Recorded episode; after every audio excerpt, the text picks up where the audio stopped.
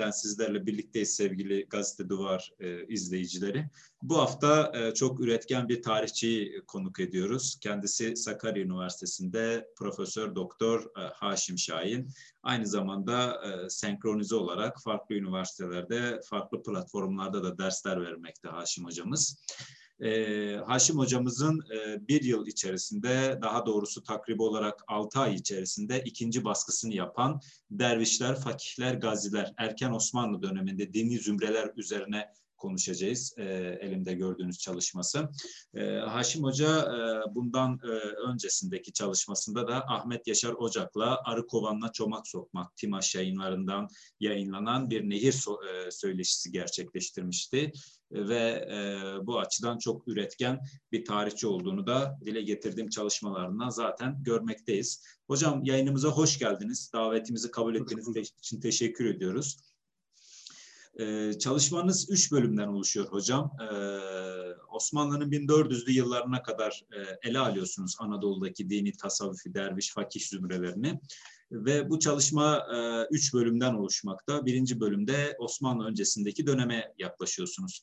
E, acaba bizi izleyenler açısından e, bu döneme dair Osmanlı öncesindeki tasavvufun şekillenişinden e, Selçuklu ve Anadolu Selçuklu dönemine kadar Anadolu'daki bu tasavvufi zümrelere dair e, özet olarak ne söylemek istersiniz?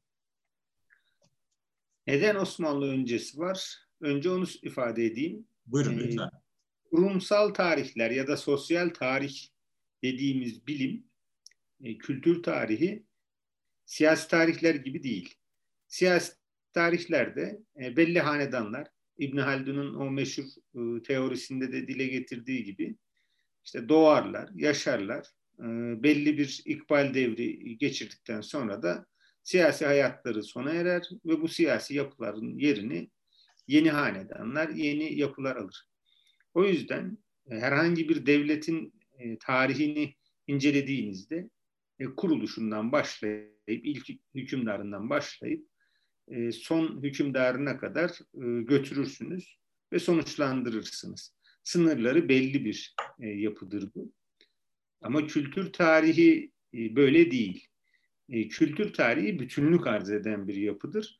E, ve hangi hanedan, hangi uygarlık, hangi medeniyet olursa olsun bir medeniyetin kültürü kendisinden sonra gelenin altyapısını oluşturur. Doğrudan doğruya etkiler. Mesela Anadolu'daki kültürü Hititlere kadar, daha önceki döneme kadar götürürsünüz ve bu kültürün izlerini bugün de Anadolu'nun muhtelif yerlerinde görme şansınız olur. E, Bizans kültürünü aynı şekilde e, Türk kültürünün, İslam kültürünün içinde bir şekilde yer bulmuş halde görürsünüz. E, Abbasi kültürünü, Selçuklu kültürünü birbirini tamamlayan unsurlar olarak görürsünüz. E, Osmanlı aynı şekilde Selçuklu'nun e, bunu kültürel anlamda e, bir e, mirasını e, almıştır. Ve Türkiye Cumhuriyeti de kendisinden önce e, yani 1900 23 yılında e, kurulduğu e, dönemden e, önceki binlerce yıllık kültürel bir mirasında hem son temsilcisi hem de aynı zamanda bir takipçisidir. Bu yüzden benim kitabın başlığı dervişler, fakihler ve gaziler. Bu isimleri verdim ve bu yapıların hepsinin Osmanlı öncesi altyapısı var. Yani Osmanlı Devleti'nin kuruluş döneminde etkili olduğunu tabii ki bu zümrelerle sınırlı değil. Bir parantez olarak onu belirteyim. Sadece benim çalışma alanım e, bunları kapsıyor. Yoksa e, başka bir araştırmacı çıkıp konar göçerleri ya da etnik unsurları inceleyebilir. E, başka birisi çıkıp gayrimüslim unsurları inceleyebilir. Başka birisi çıkıp kadınları inceleyebilir. Başka birisi çıkıp çobanları inceleyebilir falan. Yani benimki e, derviş, fakih ve gazi e, gruplarını inceleyen bir yapı. E, doktora tezimin dört kısım doktora tezim aslında. Ahiler de vardı. Onun üç kısmı. Sonradan ahileri başka bir kitap yapmaya karar verdiğim için farklı bir boyutu da olduğu için üçünü bu kitapta yer verdim. E, sonuç itibarıyla e, baktığımızda e, Osmanlı öncesindeki yapı Osmanlı'yı inşa eden yapı. Sadece Anadolu kültürü açısından değil. Basit bir örnek vereyim kitapta yer alan. Şimdi Türk dünyasının en büyük mutasavvufu Piri Türkistan olarak kabul edilen e, Ahmet Yesevi. E, İran coğrafyasına geldiğimizde e, Nizamiye medreselerinin en e, prestijli müderrislerinden birisi e, İmam Gazali. İkisinin durduğu nokta çok farklı. Gazali e, Şafi ve daha mutasip bir İslam kültürünü ama aynı zamanda felsefeyi, yeri geldiği zaman felsefeye reddiyeyi ya da anti şiayı e, temsil eder. Tasavvuf kültürünün e, zirvesini e, temsil eder ama aynı zamanda e, aklı kötürümleştiren insan olarak da kabul edilir bazı yazarlar tarafından. Her ne olursa olsun yazdığı eserlerle yüzlerce yıl İslam toplumunu etkilemiş birisinden bahsediyoruz Gazali. Yani bunun onu bir kenara bırakalım. E, Ahmet Yesevi Gazali bir Selçuklu sufisi bu arada. Bir parantez onu belirtmem lazım. E, sanki müstakil uzayda yaşamış bir adam havası veriyorlar. Bu bağlamdan kopuk e, başlı başına bir devlet gibi. Hayır. Gazali Selçuklu kültür mirasının, Selçuklu kültür dünyasının bir ürünü. Ahmet Yesevi de öyle aslına bakarsan. Ahmet Yesevi'ye ise bakıyorsun işte e, daha çok konar göçer Türkler arasında etkili olmuş. E, yaptığı sohbetlerle İslam kültürünü bir noktaya kadar anlatabilmiş. Sonuç itibariyle şöyle bir söz vardır Yalçın sen de bilirsin. E, sen ne kadar e, anlatırsan anlat, e, anlatabildiğinin etkisi karşındaki insanın anlayabildiği kadardır diye bir cümle var. Yani ne anlatıyorsan anlat, e, karşındaki ne kadar anlayabiliyorsa bilgin o kadar etkilidir. E, burada da şimdi Gazali'nin hitap ettiği zümreye bakıyorsun. İşte e, Nişabur, ardından Bağdat bunlar İslam dünyasının İslam önce yani Bağdat İslami bir şehir ama Nişabur'u da düşündüğümüzde İslam öncesi döneme, kadim döneme kadar, kadim Pers dönemine kadar uzanan e, muhteşem şehirler, ilim irfan yuvaları. Buralarda faaliyet gösteriyorsun.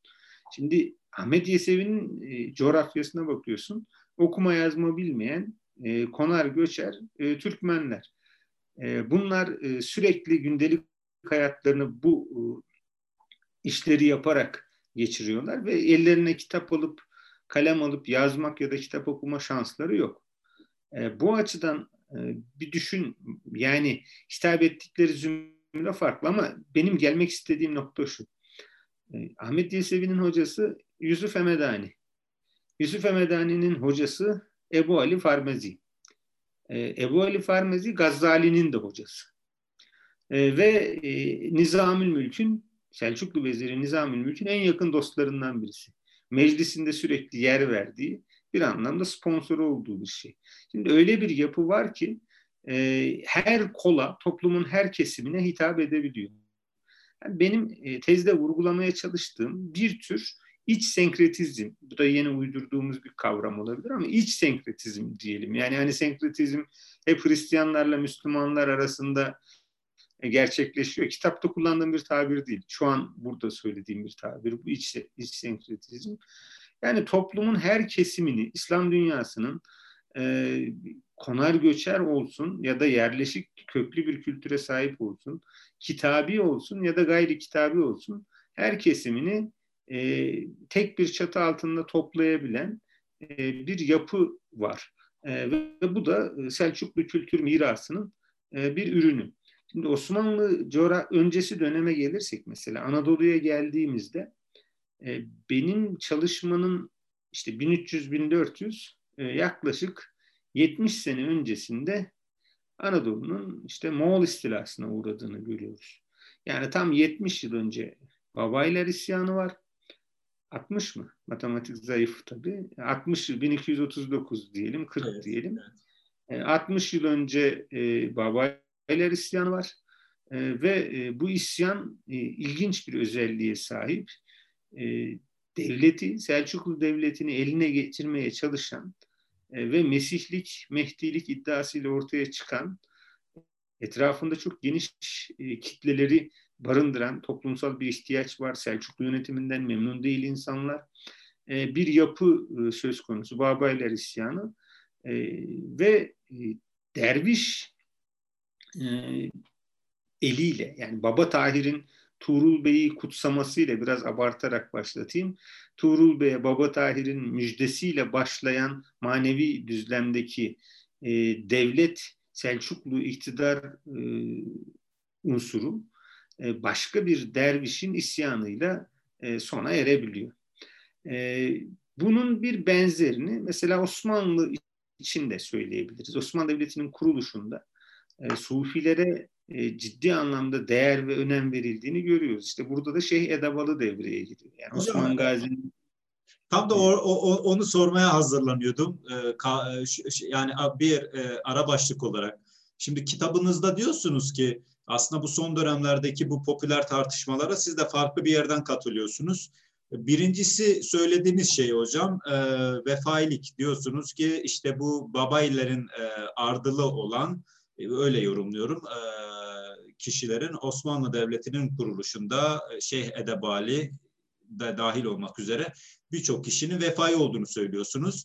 E, evet. Ve bu vefailer aslında babaylar ayaklanmasının e, isyanının da e, daha doğrusu ya katılanları ya da destekleyenleri. Destekleyenleri. Şimdi burada e, derin ve güçlü bir etkiye sahip diyorsunuz Osmanlı toplumunda bu vefailik ve aynı zamanda e, hep tartışma konusu olan bir meseleye de aslında meseleye dair de fikrinizi beyan ediyorsunuz. Osman Bey'in e, Kur'an-ı Kerim'den habersiz olduğunu söylüyorsunuz. Yani e, habersiz olduğu derken... imkansız olduğunu söylüyor. Evet, evet. Yani bu çünkü bir kısım e, işte Osman Bey'in Kur'an okuduğunu, işte Şeyh Edebali'nin evinde Kur'an'ı görünce işte bu nedir diye sorduğunu, ona Kur'an-ı Kerim olduğunu söylediğini ve korkudan da korkudan ve ona olan saygıdan ötürü sabaha kadar o Kur'an'ı okuduğu hep dile getiriliyordu. Siz diyorsunuz ki aslında... E, şimdi öncekinin cümlesini tamam diyeyim. Şimdi Moğol istilası sonrası Anadolu'da ciddi anlamda e, bir e, çöküşün olduğu süreç. Hı hı. E, yani siyasi anlamda ve Mevlana gibi, Hacı Bektaş Veli gibi, Sarı Saltuk gibi, Ahi Evran gibi, Yavhadettin Kirmani gibi hem Sufi kimliğiyle tanınan hem de kanaat önderi olarak belki kabul edebileceğimiz insanlar e, toplumun e, cesaret bulmasında, moral ve motivasyonunun yüklen, yükselmesinde büyük etkiye sahipler. E, bunun dışında bir vefaiye realitemiz var. Muhtemelen isyan edebilecek düzeye geldiklerine göre e, Mevleviler dahil e, ya da Evhadiler dahil ya da Ekberiler e, dahil hatta Ahiler de dahil olmak üzere e, bütün e, zümrelerin e, çok daha üstünde, çok daha güçlü bir yapıya sahip olmalılar ki e, devlete kafa tutup isyan ettiler ve ancak paralı askerler e, üzerinden e, bastırılabilirler. Sonrasında e, bu geleneğin temsilcileri uç bölgelerine, tabi takibata uğrayınca kanlı bir şekilde bastırılıp isyan, uç bölgelere gittiler. Şeyh Edebalı bu anlayışı temsil eden isimlerden birisi Osmanlı coğrafyasında e, beyin noktasında birisi şeyhe tabalı. Yani e, ilk bağımsızlık hutbesini okuyan e, ya da okuduğu ifade edilen kaynaklarda Dursun Fakih e, Şeyh Edebalı'nın damadı. E, Osman Gazi sultan olarak şeyhin diğer damadı. Şimdi fakihler zümresi diyorum. Fakihler zümresinin başı Osmanlı topraklarında Edebalı'nın damadı. E, gaziler diyoruz. Gaziler zümresinin başı Osman Gazi Edebalı'nın damadı. Abdallar, dervişler diyoruz. Abdalanırım. Aşık Paşazade'nin tasnifi üzerinden gidiyorum. E, Abdalların başındaki kişi Şeyh Edebalı'nın bizzat kendisi. Ve ahiler diyor dördüncü zümre. E, ahi teşkilatının Osmanlı topraklarındaki en yüksek temsilcisi e, Ahi Şemseddin Şeyh Edebalı'nın kardeşi. Hatta e, ilk e, Osmanlı vezirlik sistemini kuran e, Çandarlı e, Büyük Çandarlı Paşa yani Çandarlı Hayrettin Paşa e, Şeyh Edebalı'nın bacana. Şimdi adam öyle bir noktada duruyor ki Şeyh Edebalı bütün sistemi, bütün merkezi kontrol eden bir beyin noktasında ve Eskişehir ya da onun tekkesinin bulunduğu bölge Osmanlı Devleti'nin temellerinin atıldığı bölge. Senin dediğin meseleye gelince benim oradaki tavrım şu. e, Osmanlı tarihçileri, kronikler dahil ve şimdiki menkıbeci tarihçiler var. İsimlerini çok anmaya gerek yok. Böyle sorgusuz, sualsiz, analitik bir sorgulama yapmadan e, rüyayı işte doğru kabul ediyorlar ve Osmanlı Devleti'nin temel kuruluş ilkesi olarak oturtuyorlar. Hatta Karolin Finkel'in Osman'ın e, Rüyası diye kitabını bilirsin. Bunun üzerine evet, kurulduğunu. Evet. E, ben de diyorum ki rüya motifi sonradan devletlerin kuruluşlarına kutsiyet getirilmek üzere oluşturulmuş bir metafordur. Sadece Osmanlılarda değil, işte Karahanlıların e, Müslüman olmasında, Selçuk Bey'in Müslüman olmasında ve kurulmasında ve daha pek çok beyliğin aslına bakarsanız detay girdiğinde benzer rüya motiflerini görürsünüz. Bu edebiyatta anladığımız kadarıyla bir gelenek. Bu Osmanlılar için de uygulanmış. Ama biraz farklı uygulanmış. Yani e, Osman'a kutsiyet vereceğiz ya da Şeyh Edebalı'ya kutsallık vereceğiz diye e, meseleyi biraz abartmışlar. Hikayeyi ben e, senin dediğin noktadan götüreyim. Şimdi Şeyh Osman Gazi Şeyh Edebalı'nın dergahına Güzel, gider.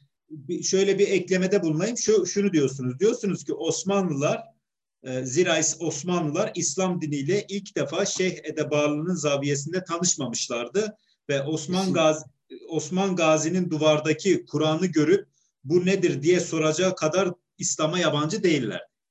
Kesinlikle. Evet. Şimdi rüya bu. Şimdi doğrusu bu oldu. Ee, rüyadaki hikaye şu. Osman Gazi Edebalı'nın dergahına gider. Ee, onunla sohbet ederler. Ee, sonra Edebalı ona bir yer gösterir. İşte bir oda diyelim. Misafir edecek geleceğin sultanını.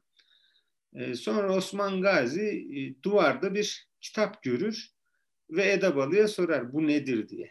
Edebal da o Kur'an'dır, bizim kutsal kitabımız der. Bunun üzerine Osman Gazi onu alır, kucağında bir süre okur.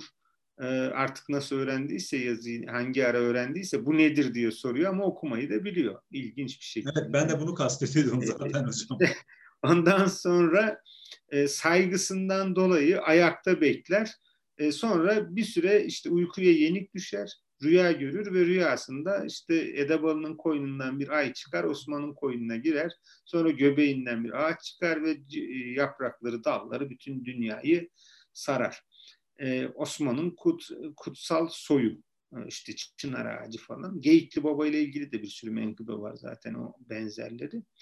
Ben de diyorum ki e, Osmanlıların göç güzergahını düşündüğümüz zaman bu adamlar Karadeniz'in kuzeyinden gelmemişlerse diyeceğim ama Karadeniz'in kuzeyinden bile gelmiş olsalar Cengiz Han'ın torunu Batuhan'dan itibaren Altın Ordu sahası bile e, Müslümandı zaten. İslam kültürünün içerisindeydi. E, Orta Asya'dan yola çıktıklarında ya da İran sahasından ya da Mahan'dan işte kroniklerin deyişiyle yola çıktıklarında geçtikleri güzergahlar İslamiyet'in bilinmediğini bir tarafa bırakın, ekol haline geldiği coğrafyalar artık. Dolayısıyla en ücra köşedeki insanlar bile ya da İslam'a dair en az bilgisi olan insanlar bile e, en azından o kitabın ne olduğunu biliyorlardır. Yani onu demek istiyorum. Ki kaldı ki Osmanlılar daha güçlü bir geleneğe sahipler. Peki hocam genel bir tartışma daha var böyle popüler e, Alevi yazımında da vardır. E, Osmanlı'nın e, kuruluşunda etkin olan ilk kesim Aleviler miydi diyorlar. Biraz da bu vefailik üzerinden konuşuyorlar. İşte e, siz bu konuda ne düşünüyorsunuz hocam? Evet bu bizim ülkedeki senin daha çok uzmanlık alanın olan e, Alevi e, literatürü üzerinde ama sözlü literatür üzerinde diyelim yani sözlü gelenek üzerinde daha hakim. Yazılı gelen yazılı anlayışa yeni yeni daha sonradan dönüştü bildiğim kadarıyla. Ee, buradaki vefailik e, tabii bu sorunun temel nedenlerinden birisi. Şimdi vefai tarikatına bir kimlik oluşturmak gerekir mi? Şimdi senin uzmanlık alanın bir kere bu dönemdeki insanlar için 13. yüzyılda, 14. yüzyılda, 15. yüzyılda yaşayan insanlar için Alevi kavramını teknik olarak kullanamayız. Evet hocam. Ee, ama Ehli Beyt mensupları, Şiiler, İsmaililer, 12 imamcılar zaten her dönemde, çok eski dönemlerden beri var. İslam dünyasının muhtelif coğrafyalarında. Evet. Tüccarlar vasıtasıyla bunların Ahmet Yaşar Ocak Hoca'nın da belirttiği gibi Balkanlara bile gitmiş olabileceğini tahmin ediyoruz İsmaililer. O yedi köşeli işte yedili türbelerin varlığı vesaire yedi imam inancıyla ya da yediye kutsallık verilmesi bununla ilgili. E, ama e, Osmanlı Devleti'nin kurulduğu dönemde e, heterodoks da dememek lazım. Yani Türklerin aslında her milletin kendine has olduğu gibi Türklerin de kendine has, konar göçer yapının yoğun olduğu Türklerin de kendine has bir İslam anlayışı var. Şimdi Alevilik tarihinde Şah İsmail Yavuz mücadelesi hatta Çaldıran e, işte nasıl bir kırılma noktasıysa bunu Şeyh Cüneyt'ten de başlatabiliriz. Ee, Osmanlı tarihinde de e, Ebu Suud yani Ebu Suud dönemi ve sonrası ciddi bir kırılma noktasıdır.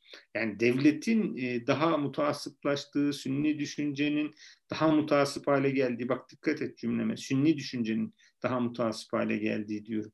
Yani sünni düşünce de o kadar mutasip değil e, normal şartlarda. E, geldiği bir yapı. E, ama vefailik neden Alevilikte bu kadar iç içe? Şimdi bugün e, vefai tarikatına mensup olduğunu bildiğimiz insanların e, ocakları var. Belli ocakları e, temsil ediyorlar bunlar. İşte Dede Gark'ın mesela Anadolu'daki Selçuklu döneminin en etkili e, vefailerinden birisi ve Türkmen unsurlar arasında daha hakim. Bizde e, Alevilikle ve Sünniliğin e, işte Hanefi boyutunda vefailiğin çok daha etkin olmasının sebebi iki unsuru da yani hem Alevileri hem de Türkiye'deki büyük çoğunluktaki Hanefi Sünnileri Türkmenlerin Oğuz kökenli insanların oluşturmasından kaynaklanıyor. Hatta ben bazen e, dedelere araştırma için gittiğimde söylüyorum. Biz daha erken e, yerleşmişiz, Sünni olmuşuz, e, Hanefi olmuşuz. Yani bu kültürü benimsemişiz. E, siz daha geç yerleşmişsiniz, daha Orta Asya özelliklerinizi muhafaza etmiş ve Alevi olarak kalmışsınız diyoruz ama bu şundan kaynaklanıyor. Yalçıncım aslına bakarsan hmm, bunu söylemem gerekiyor. Şimdi Hanefi kültürle Alevi gelenek aslında kültürel anlamda birbirlerine benzerler. Yani itikadi anlamda tabii ki cami, namaz ayrımları, teknik detaylara girmiyor. Ee, ama e, İmam Ebu Hanife'nin yani Sünni Hanefiliğin e, işte kurucusu Ebu Hanife'nin hocalarından bir tanesinin İmam Zeyd olduğunu yani Yemen'de Zeydiye Şiasını getiren kişi olduğunu, diğerinin de İmam Cafer olduğunu söylersek e, Hanefi kültür içindeki Ehli Beyt muhabbetini ve vurgusunu daha iyi anlarız. O yüzden Osmanlı Devleti'nin kuruluş dönemindeki sultanlar ve toplumun büyük çoğunluğu Selçuklu döneminde de böyleydi. Hanefiliğe mensupturlar. Ehli Beyt, Ehli Beyt kültürüne ve muhabbetine uzak değillerdir. Ort e, karıştırılmasının sebebi biraz bu. Vefailik e, Ebul Vefa ilginç bir adamdı. Yani e, Bağdat'ta o meşhur işte Arap yattım, Kürt uyandım. Çünkü bir isyan sırasında e, kaçmak zorunda kalıyor ailesi. E, ve bir Kürt aşiretinin içerisine sığınıyor. Oradan bir hanımefendiyle e, evleniyor ve e, işte bu şekilde devam eden Ebul Vefa böyle doğuyor. Yani e, o yüzden Ebul Vefa'nın müritleri arasında benim o konuda çalışmam var. İsmini anmadığım e, dervişler ve sufi çevreler diye başka bir kitabım var. Evet, evet, evet. E, o, o kitabın içerisinde e, var bu vefailik e, bölümü. E, orada Ebul Vefa tam da kendi karakteri gibi mürit e, zümresi. Yani e, aşırı derecede mutasip Kürt, e, Sünni müritleri de var, e, Arap müritleri de var ve Türk müritleri de var. E, ve her kesime, toplumun her kesimine hitap edebiliyor. Yani müritlerinin önemli bir kısmı ilerleyen zamanda Sünniliği de temsil ettiler. Mesela şunu söylemem lazım. Aşık Paşazade var ya tarihçi. Evet. Onun vefai olduğunu kimse bilmez mesela. Hı hı. Ve e, Sünni, üstelik mutasip Sünni bir vefaidir. Evet, Onun evet. damadı Seyit Velayet aynı şekilde. Ama Anadolu'ya gittiğinde Şeyh Marzuban mesela böyle. Geyikli Baba vefai e, açıkça bunu dile getiriyor. Yani vefailik e, iki kısmı da etkilemiş özetle e, toparlamam gerekirse. Yani hem Sünni dünya üzerinde etkili ve Sünni bir çizgiyle devam ediyor hem de e, Alevilik üzerinde etkili yani uluları ve Alevi gelenek içerisinde de güçlü bir şekilde temsil ediliyor. Evet hocam, e, isterseniz biraz e, 10 dakikalık kadar bir zamanımız var. E, şeyden biraz bahsedelim. Osmanlı Devleti Yıldırım Beyazıt ve son, Yıldırım Beyazıt döneminin sonuna kadar e, başlangıçta bu e, derviş tasavvuf zümrelerle daha yakın bir ilişki içerisindeyken Bayazıt dönemine kadar genel hatlarıyla nasıl bir e, politika besledi bu e, derviş zümrelerine karşı? Şimdi kuruluş e, dönemleri e, daha geniş bir sinerji gerektirir. Yani o Osman Gazi bir devlet kuruyor ama belli bir misyonu var, belli bir gaza ve cihat anlayışı benimsemiş, stratejik konumu etkili bir yer. E, çünkü Bizans hudut bölgesi, uç bölgesi demek. İnalcı Hoca da geniş geniş anlatmıştı. Aslına bakarsanız tekinsiz bölgelerdir uçlar. Yani herkes buraya gelir. Hırsız da buraya gelir, macera perest de buraya gelir, baskıncı da buraya gelir, yağmacı da buraya gelir, hacısı da buraya gelir, hocası da buraya gelir, tebliğcisi de buraya gelir. Hepsi uç bölgeleri esnek e, bu noktada. E, haliyle e, dervişlerin yoğun olarak geldiği bir e, coğrafya, ahilerin, gazilerin hepsinin bir arada bulunduğu bir e, coğrafya bu kuruluşta e, dev, bütün zümreleri kucaklamayı tercih ediyor Osman Gazi. Hatta kendi fetih politikasını izlediğinde gaziler arasında bile e, tam bir merkeziyet yok. Yani Osman Sultan evet bey olarak kabul ediliyor fakat e, işte Akçakoca Bey'e baktığın zaman işte Konur Alp'e, Aykut Alp'e, Hasan Alp'e, sonraki dönemde Abdurrahman Gazi Turgut Alp baktığında bunların hepsinin ele geçirdikleri toprakları e, kendi adlarını aldıklarını görüyoruz. İşte bugün onların adına izafe edilen e, yerler var. Konur Alp var mesela, Akçakoca var mesela, e, Ali Koca var Kocaeli'nin ismi. Buradan geliyor bu. Aydos dediğimiz kale Abdurrahman Gazi'nin kalesidir ve onun mülküdür. Kılıç hakkı olarak. Burada bir tür hmm, yani feodal doğru bir kavram değil ama belki meramı anlatmak için kullanılabilecek bir kavram. Yoksa modern bir kavram biliyorsun. Feodalle yakın bir yapı var. Yani kendi adına da fetih yapabiliyorsun. Tam bir merkezileşme yok. E, bu süreçte herkesin desteğini e, alıyor Osman Gazi. E, yani hem gazilerin, hem ahilerin, hem dervişlerin, e, hem fakihlerin e, bunlara ciddi anlamda yeni ele geçirilen toprakları işte istimalet politikasını uygularken ya da yerleşimi sağlarken e, vergiden muaf tuttuğunu görüyoruz. Burada bir yapılandırmaya ihtiyaç e, duyuyor. Ama Yıldırım döneminde artık devlet tabii ilk defa imparatorluk olmanın sinyallerini e, vermiş. E, Balkanlara geçeli çok uzun süre olmuş. Sırplara karşı savaşlar kazanılmış. Bulgarlara karşı savaşlar kazanılmış. Sultan Murat yani babası Yıldırım'ın Kosova'ya kadar gitmiş Orada muazzam Haçlı birliklerini yenilgiye uğratmış.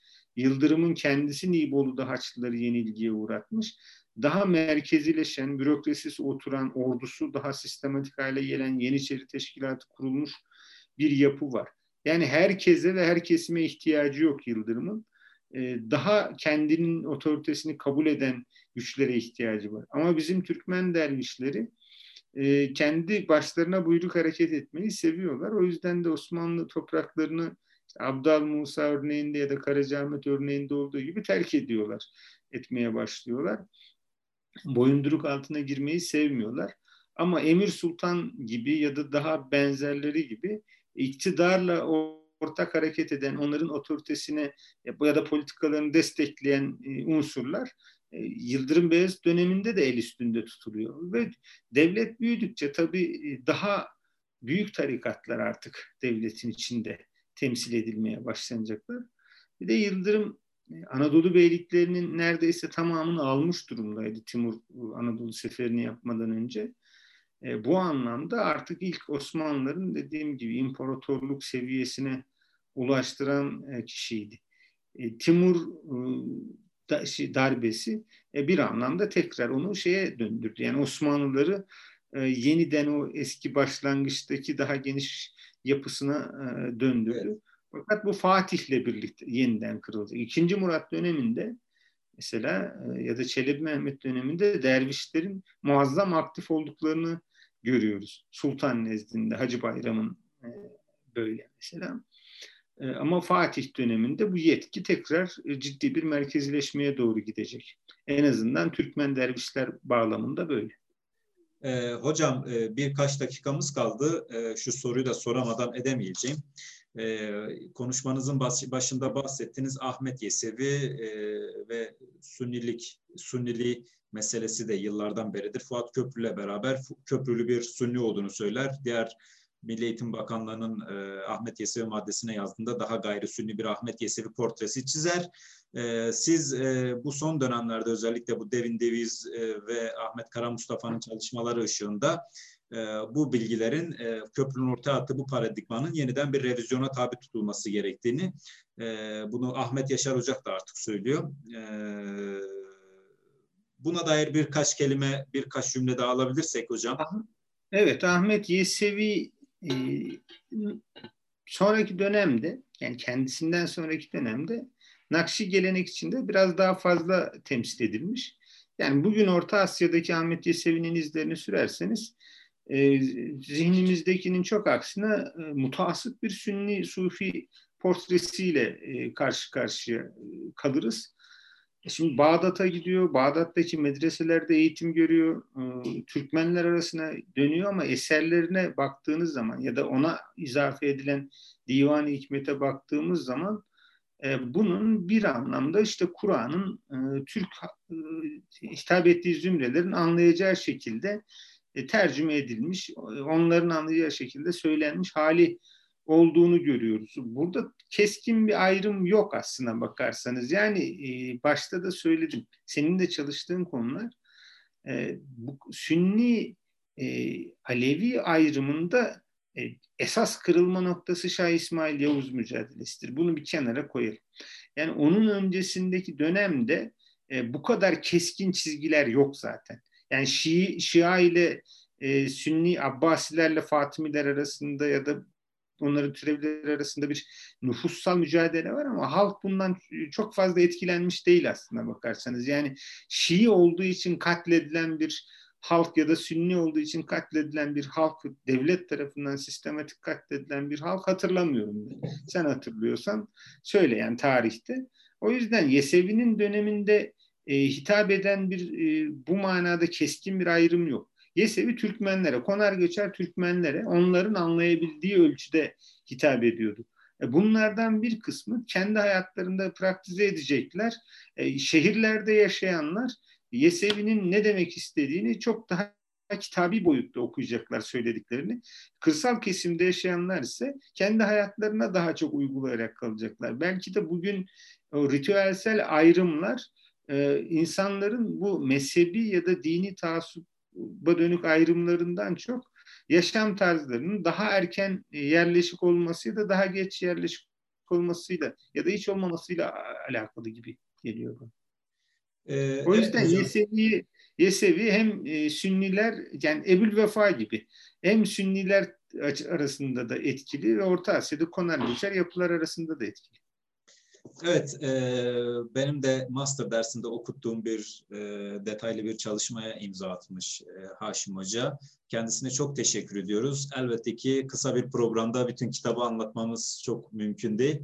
E, ama e, bu hususa dair çalışma yapanların ya da merak edenlerin e, Yapı Kredi yayınlarından çıkan ve ikinci baskısını gerçekleştiren Dervişler, Fakihler ve Gaziler çalışmasının e, hacimli ve teferruatlı sayfaları içerisinde akıp gidici bir e, anlatıyla birçok bilgiyi edineceklerini düşünüyoruz. Hocam çok teşekkür ediyoruz. Çok sağ olasınız programımıza katıldığınız için. Teşekkür ederim. Görüşmek üzere.